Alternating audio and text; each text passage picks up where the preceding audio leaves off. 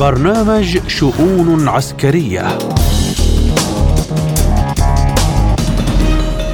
تحية طيبة لكم مستمعينا الكرام من استديوهات إذاعة سبوتنيك في موسكو وأهلا بكم في حلقة جديدة من برنامج شؤون عسكرية. نقدمها لكم اليوم. أنا محمد جمعة. وأنا نادية هلال والبداية بأبرز العناوين. الحرب على غزة والجيش الإسرائيلي يكثف غاراته على كافة المحاور. مصر تحشد جيشا هائلا على الحدود. شويغو يصل بكين لحضور منتدى شانغشان آخر مستجدات الأزمة الروسية الأوكرانية. يواصل الجيش الإسرائيلي قصف قطاع غزة منذ بدء عملية طوفان الأقصى التي أطلقتها حماس ووسع هجومه البري في الأيام الأخيرة مكثفا غاراته على كافة المحاور. أعلن وزير الدفاع الإسرائيلي يوآف جالاند أن الجيش بدأ مرحلة جديدة من الحرب في قطاع غزة مشيرا إلى أن العملية في غزة ستستمر حتى صدور أوامر جديدة وأن الجيش هاجم عناصر حماس في كل الأماكن. من جانب آخر نقلت بلومبرغ عن مصادرها أن أجهزة الأمن الإسرائيلية تبحث خيارات محتملة لاستعادة 229 رهينة وفقا للجيش الإسرائيلي مع عدد من الحكومات التي عرضت تقديم معلومات استخباراتية واستشارات في هذا الصدد كما وطلبت المساعدة من شركات تجسس سيبراني بينها الشركة المنتجة لبرنامج بيكسوس لتحديد مواقع الأسرى في قطاع غزة.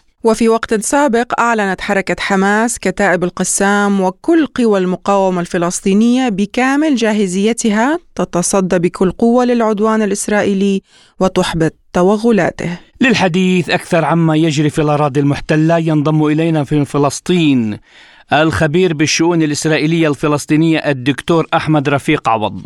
أهلا بك دكتور رفيق في شؤون عسكرية وأسألك هل سيتمكن الجيش الإسرائيلي من تحقيق هدفه بإخراج حماس على الأقل جغرافيا من غزة؟ آه، ليس بالضرورة ليس بالضرورة على الإطلاق لأسباب كثيرة ومختلفة الآن يعني نقرأ بجرائد أمريكية نقلا عن مسؤولين أمريكيين إنه الاسرائيل استبدلت الاجتياح البري بتوغلات برية محدودة مثلا وهذا تراجع كبير ثانيا آه، حماس ليست آه، يعني جيش ودولة له بنية تحتية ويمكن تحطيمه أو تدميره بقتل قادته.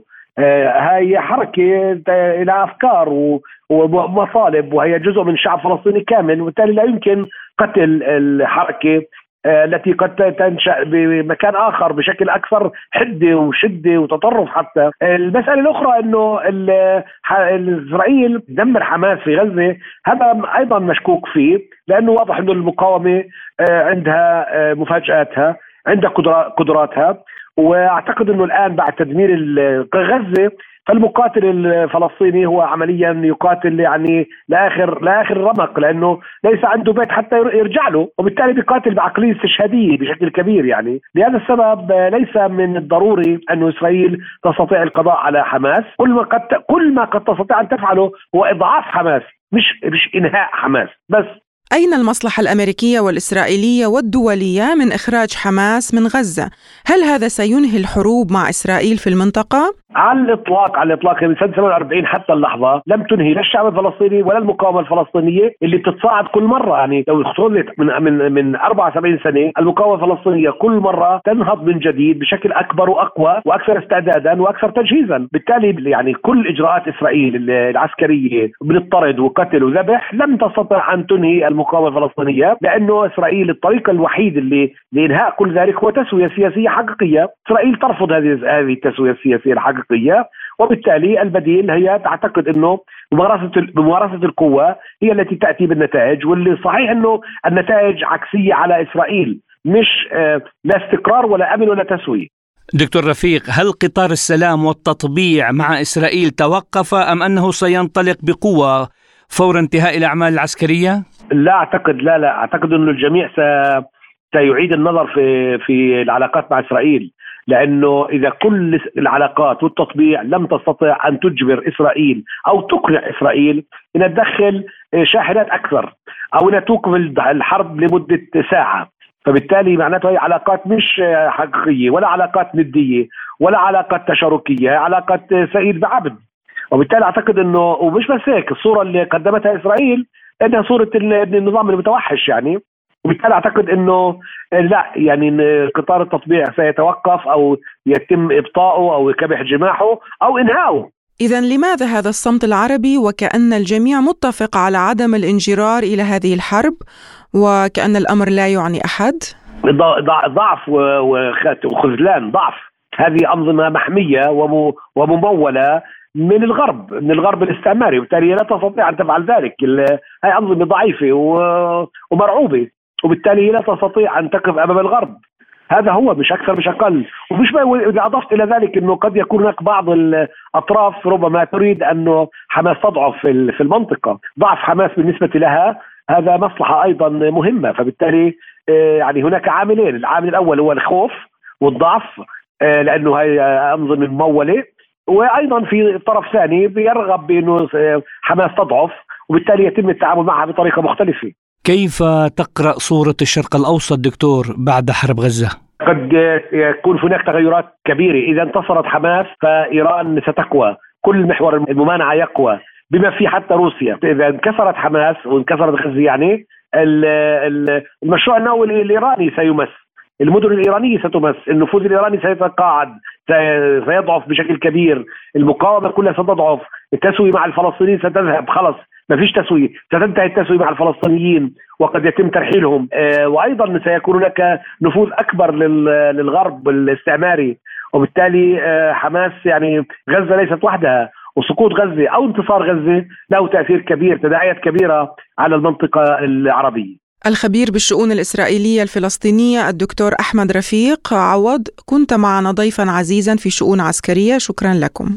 ونبقى في فلسطين ولكن من مصر التي حذرت من التداعيات الإنسانية والأمنية للهجوم البري الإسرائيلي على قطاع غزة، محمله الحكومة الإسرائيلية مسؤولية انتهاك قرار الجمعية العامة للأمم المتحدة والذي يطالب بالوقف الفوري لإطلاق النار وتنفيذ هدنة إنسانية تحفظ أرواح المدنيين وتسمح بدخول المساعدات الإنسانية إلى القطاع بشكل فوري ودون انقطاع. للحديث حول هذا الموضوع ينضم إلينا من القاهرة الخبير العسكري الاستراتيجي اللواء سمير فرج.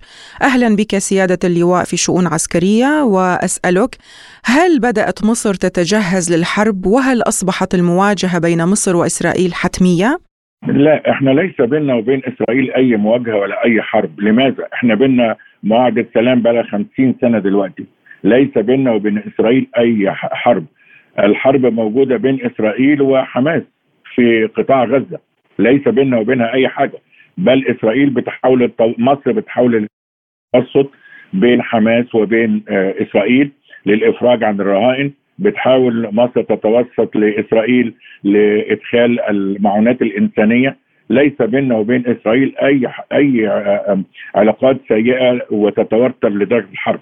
إذا ما الذي تريده مصر من وراء تعزيز قواتها وجيشها في سيناء؟ إحنا بنأمن نفسنا.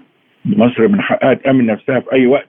إذا كان عندك هناك جار آه، على أطرافك سواء حماس أو إسرائيل وبينهم الأمور مشتعلة من حقك إنك أنت تأمن آه، حدودك بأي قوات أنت تراها. لكن إحنا ليس لدينا عدائيات مع حماس أو مع إسرائيل. راجمات الصواريخ المصرية والدبابات تقف الآن على الحدود مع غزة والمقاتلات في مطارات سيناء تنتظر الأوامر.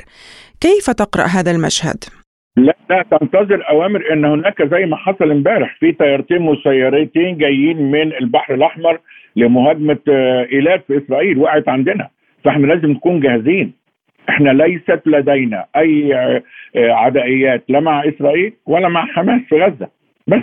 إنما من حقنا لما يكون في توتر ده مبدأ في أي جيش في العالم. وأنا درست في مصر ودرست في إنجلترا. أنا أكثر ضابط مصري معاه شهادات علمية. مصر وخارج مصر عسكرية. فبالتالي إحنا ما عندناش مشاكل مع أي حد. سيادة اللواء كيف سيكون برأيك شكل الحل المستدام لقطاع غزة؟ الحل المستدام لقطاع غزة أن يجب أن يوقف إطلاق النار تبادل الأسرى بين الطرفين لتهدئة الأوضاع سواء داخل إسرائيل أو في أوروبا. إن إحنا آه، نفتح المساعدات إلى الإنسانية إلى إلى غزة هنا في غزة ثم نجلس على تفاوضات المفاوضات لحل المشكلة نهائيا بقى من جذورها في شكل إقامة دولتين دولة إسرائيلية ودولة فلسطينية حدودها 4 يونيو 67 وعاصمتها القدس. كان معنا الخبير العسكري الاستراتيجي اللواء سمير فرج، شكرا لحضورك. وإلى إيران حيث أجرت القوات البرية الإيرانية مناورات اقتدار 1402 في منطقة نصر آباد العامة في أصفهان تحت إشراف خبراء وقادة القوات المسلحة من أجل مواجهة التهديدات والتغيرات القادمة في تنظيم القوات البرية للجيش وفقا للخطط المحددة مسبقا. وللحديث أكثر عن هذه المناورات ينضم إلينا من طهران الخبير بالشأن الإيراني الدكتور مصدق بور. أهلا بك دكتور مصدق وأبدأ معك من الهدف والمغزى والتوقيت وأي الرسائل توجهها إيران من خلال هذه المناورات. طبعا هذه المناورات هي تجري دائما يعني على طول السنة في إيران، إيران دائما هي في طور آه تدريب وفي طور الاستعداد الدفاعي وفي طور اختبار. قدراتها التسليحية لانها هي باعتبارها مصنعة وبالتالي مصنعة لهذا السلاح وبالتالي تحتاج إلى تجريب واختبار هذه الأسلحة. وهي ليست أسلحة جاهز جاهزة من جاءت من الخارج لا تكون هناك حاجة إلى المناورات باعتبار أن عقول أخرى سوف تديرها، ايران هي تصنع بنفسها وهي تختبر أيضا. طبعا الهدف كما قلت يعني الهدف هو يعني اولا رفع مستوى تدريب القوات قوات الجيش الإيراني يعني على استخدام هذا السلاح. يعني هذا هو الهدف الأصلي. وأيضا تقصي نقاط القوه نقاط الضعف الموجودة لدى يعني في الأسلحة التي تصنعها ايران وتريد أن تستخدمها لمواجهة أي خطر. بالنتيجة يعني الهدف النهائي يمكن أن نقول يعني رفع مستوى القوة القتالية قوة الدفاع الإيرانية للمواجهة مع التهديدات المقبلة. وهل لهذه التدريبات علاقة باستعداد إيران لمساعدة فلسطين في معركتها اليوم؟ طبعا السلاح الإيراني هو سلاح في خدمة القضية الفلسطينية. يعني إيران نقلت الكثير من هذه التكنولوجيات إلى الثوره الفلسطينيه يعني حولت هذه الثورة من ثورة الحجارة إلى ثورة المسيرات وثورة الصواريخ وثورة الأسلحة المعقدة والمتطورة. وبهذا لاحظنا يعني مجاهدين الفلسطينيين استطاعوا أن يسطروا ويحققوا انتصارات استراتيجية انتصارات تاريخية على العدو الإسرائيلي الذي احتل أرضهم ارض فلسطين منذ أكثر من 75 عاما ويمارس شتى صنوف الجرائم. بحق هذا الشعب واليوم بصدد ترحيل هذا الشعب من بقية الأجزاء المتبقية يعني من أرض فلسطين إلى إلى دول مجاورة، وبالتالي إيران تدعم هذه القضية يعني هذا السلاح بالنتيجة هو يوظف لمواجهة العدو، هذا العدو ليس هو فقط عدو إيران، هذا العدو هو عدو كل المنطقة، عدو كل العرب وكل المسلمين وعدو كل الأحرار في العالم وبالتالي هذا السلاح نعم في في المحصله النهائيه هذا السلاح يمكن أن يوظف. لكن حاليا على المدى القصير أنا أعتقد يعني إيران مكنت هذه المقاومة من أن تصنع هذا السلاح بنفسها وهي ليست بحاجة إلى السلاح يعني هي هي تنتج حماس اقصد المقاومة الفلسطينية تنتج هذا السلاح ولديها مخزون هائل وتستخدمه يوميا. نحن نلاحظ يعني عندما تكون هناك هجمات صاروخية إسرائيلية تواجه برشقات متصاعدة من الصواريخ لدى المقاومة. هذا دليل على أن المقاومة تخزن يعني ربما لا أريد أقول بالملايين أتحدث أقول مئات الالاف من هذه الصواريخ. وكسؤال أخير دكتور ما هو موقف إيران من وصول حاملات الطائرات الأمريكية إلى مياه المتوسط مع ألوف المقاتلين لحماية إسرائيل بينما العالم كله بما فيهم دول المقاومة صامتة؟ دول المقاومة طبعا دول المقاومة يعني هناك حكومات وهناك قوى مقاومة يعني كما هو الحال في العراق في اليمن أو في آه، لبنان أو في في مناطق أخرى. هذه القوى المقاومة هي واقف يعني هي هي صامدة وكانت لديها تحركات. يعني نحن خلال الأسبوع الماضي لاحظنا هناك 19 آه، عملية هجومية على قواعد أمريكية منتشرة في العراق وفي سوريا. يعني هذه رسائل رسائل واضحة من آه، قوى المقاومة إلى الأمريكيين بأن يكفوا عن إرسال آه، الصواريخ إلى إسرائيل وأن يطالبوها ويلجموها لكي لا تزهق تزهق الكثير من الأنفس. أما إيران يعني أنا أعتقد الحرب الحقيقية لم تبدأ بين غزة وبين إسرائيل حد الآن. بدأت المرحلة الأولى باسم طوفان الأقصى وانتصر الفلسطينيون انتصارا رائعا تاريخيا استراتيجيا. هذا الدمار هذا لا يشكل أي يعني الدمار وردود الفعل الجنونية. لا يشكل اي اي اي أي حجم أو أي ثقل آه، ولا يغير من المعادله شيئا. الحرب الحقيقية لم تبدأ يعني إذا دخلت إسرائيل آه، برا ساحة غزة برا بالتأكيد سوف آه، تتحول غزة إلى مقبرة للجنود الإسرائيليين وللدبابات الإسرائيلية الحرب الحقيقية آه، لم تبدأ هذه الغزة التي نشاهدها وتدمر هذه فوق الأرض ولكن الغزة الحقيقية والشجاعة هي تحت الأرض في الأنفاق هناك ربما أكثر من 40 ألف مقاتل في المرصاد وهناك أسلحة متطورة لم تستخدمها المقاومة. وبالتالي إيران لا ترى حاجة لأن تتدخل بصورة مباشرة. هي تتدخل بنفس حدود التدخل الأمريكي. يعني إذا الأمريكيين سلموا سلاحا إلى إسرائيل إيران أيضا سوف تسلم. وهذا ما أبلغت به إيران القيادة الأمريكية.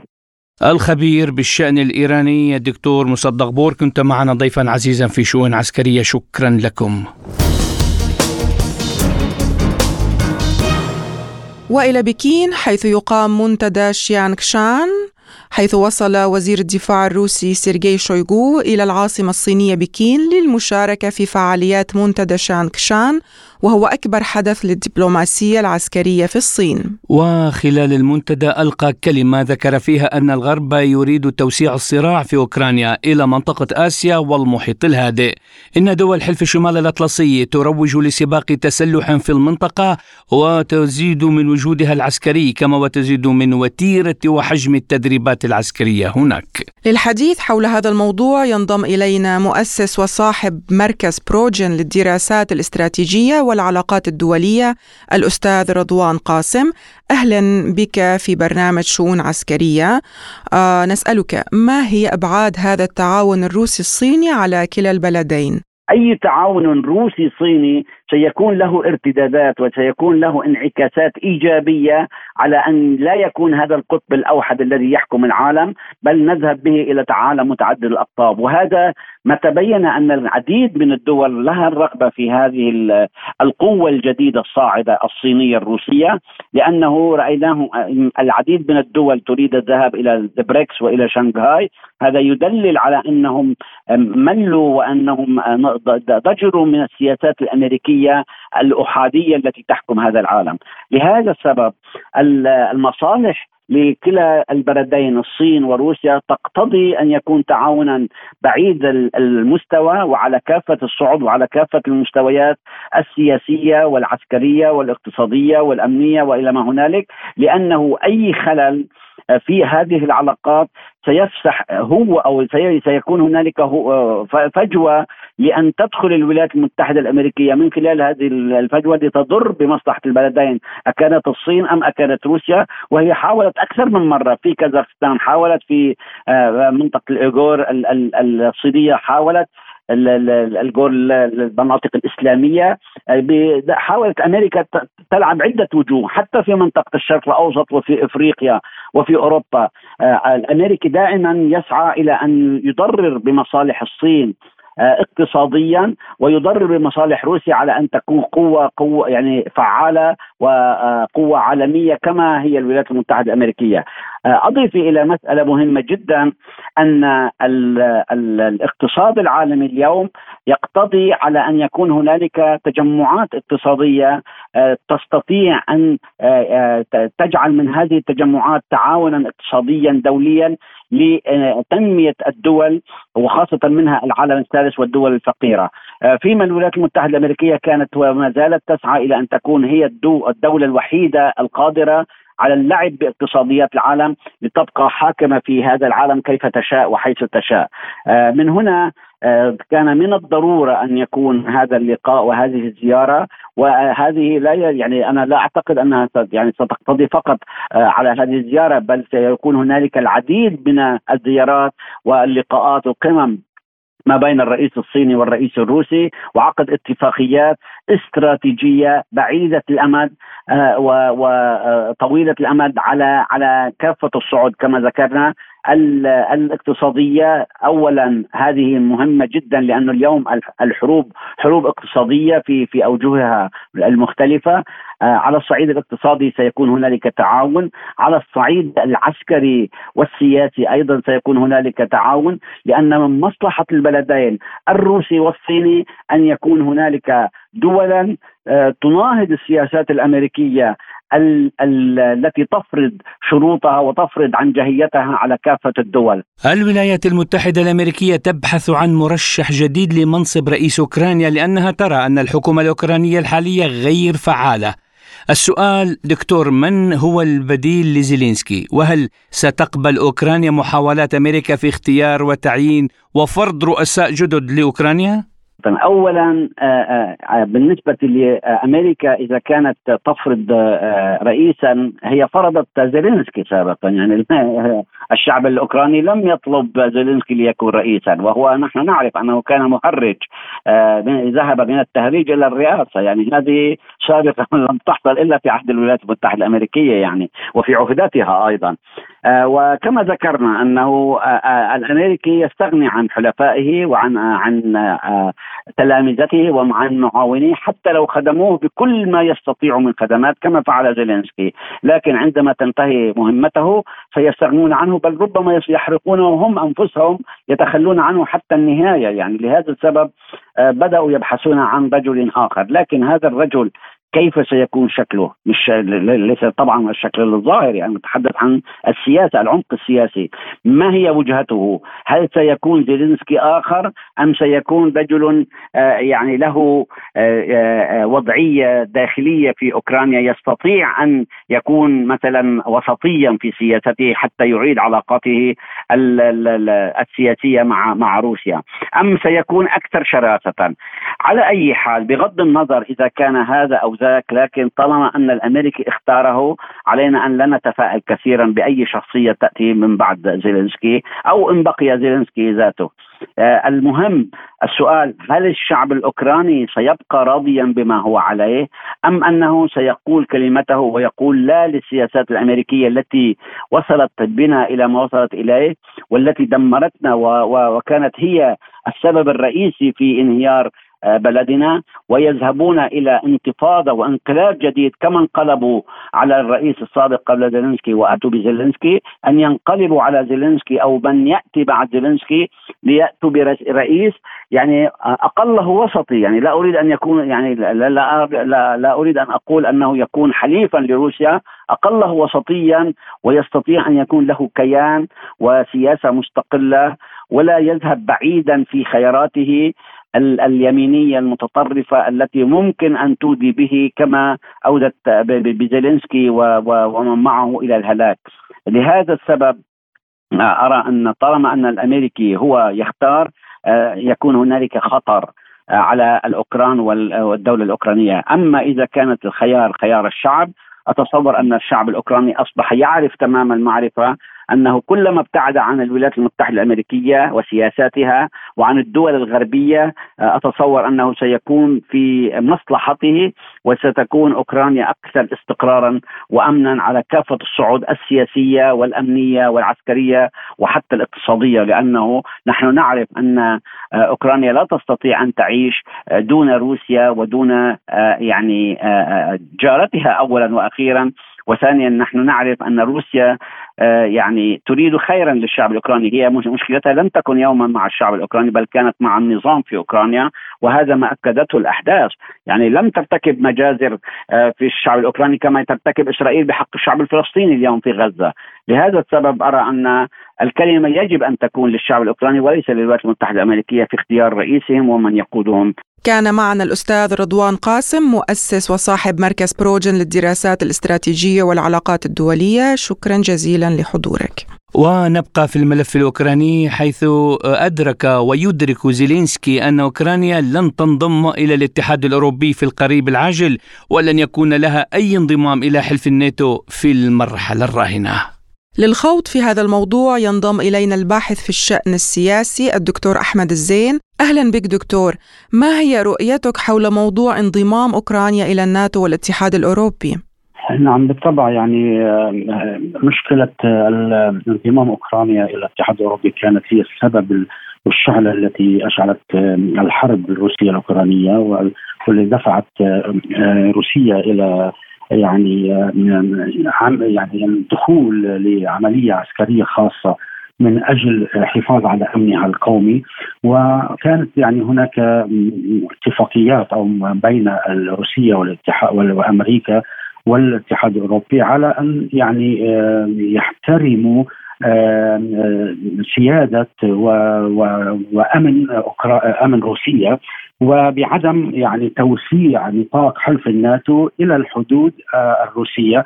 ولكن يبدو أن السياسة الاستراتيجية للإدارة الأمريكية هي السيطرة والهيمنة والبقاء على أن تكون هي المتسيدة للنظام العالم. وأن تكون هي يعني تسيطر على نظام الاحاديه القطبية وأن تكون يعني تنشر كما تزعم العولمة والقيم الواحدة وحق الاختلاف والحرية والديمقراطيه ولكن راينا أن هذه كانت مجرد ادعاءات كاذبة؟ لم هي تريد أمريكا من وراء طرح هذه الادعاءات. السيطرة على عقول الشعوب وعلى حكامها من أجل أن تنضم تحت اللواء الأمريكي وأن تكون هناك تحالف دولي أو عالمي يعني تسيطر على أمريكا، يعني الروسية كانت تسرب خارج هذا السرب تغرد خارج هذا السرب لأنها يعني فهمت عقلية الأمريكية الاستعمارية التوسعية في العالم والقائمه على يعني إضعاف الشعوب ونهب ثرواتها والسيطره على حكوماتها، لذلك يعني آه، كان الدور سيأتي على روسيا لو أن تحرك الرئيس بوتين. وقام بهذه العملية الاستباقيه في في العملية العسكرية الخاصة إلى أوكرانيا لوقف مثل هذه العقلية الأمريكية بال آه، يعني توسيع نطاق آه، الحلف الناتو. ويعني لذلك يعني هناك معارضة قوية جدا إلى أن يعني تعاود اوروبا أمريكا والاتحاد الأوروبي مرة ثانية ل يعني الحديث عن هذا الأمر بإدخال أوكرانيا إلى الحلف الناتو لأنه لن يتحقق طالما يعني هناك روسيا قائمة ومقتدرة وهي يعني تمتلك قوة عسكرية وجيش قوي جدا يستطيع أن يدافع عن حدوده وعن امنه القومي وعن ثرواته وعن يعني اقتصادها، لذلك يعني كانت آه، من هذه الخطوة الذي يريدون الاتحاد الاتحاد الأوروبي الناتو وحلف الناتو وأمريكا من استفزاز روسيا. يعني هذا من نوع من الاستفزاز لأنهم يريدون آه، يعني إعادة ترسيم خارطة الأوروبية من جديد من أجل يعني توسيع حلف الناتو. من جهة ومن جهة يعني السيطرة على مصادر الطاقة اللي موجودة في منطقة يعني روسيا ومنطقة بلاد الكوكاز. لذلك هم هذا المخطط الآن الذي أعيد يعني من جديد هو ورائه مصالح اقتصادية ومصالح جيوسياسية وجيوستراتيجيه لصالح الدول الأوروبية وأمريكا. كان معنا الدكتور أحمد الزين باحث في الشأن السياسي، شكرا لك.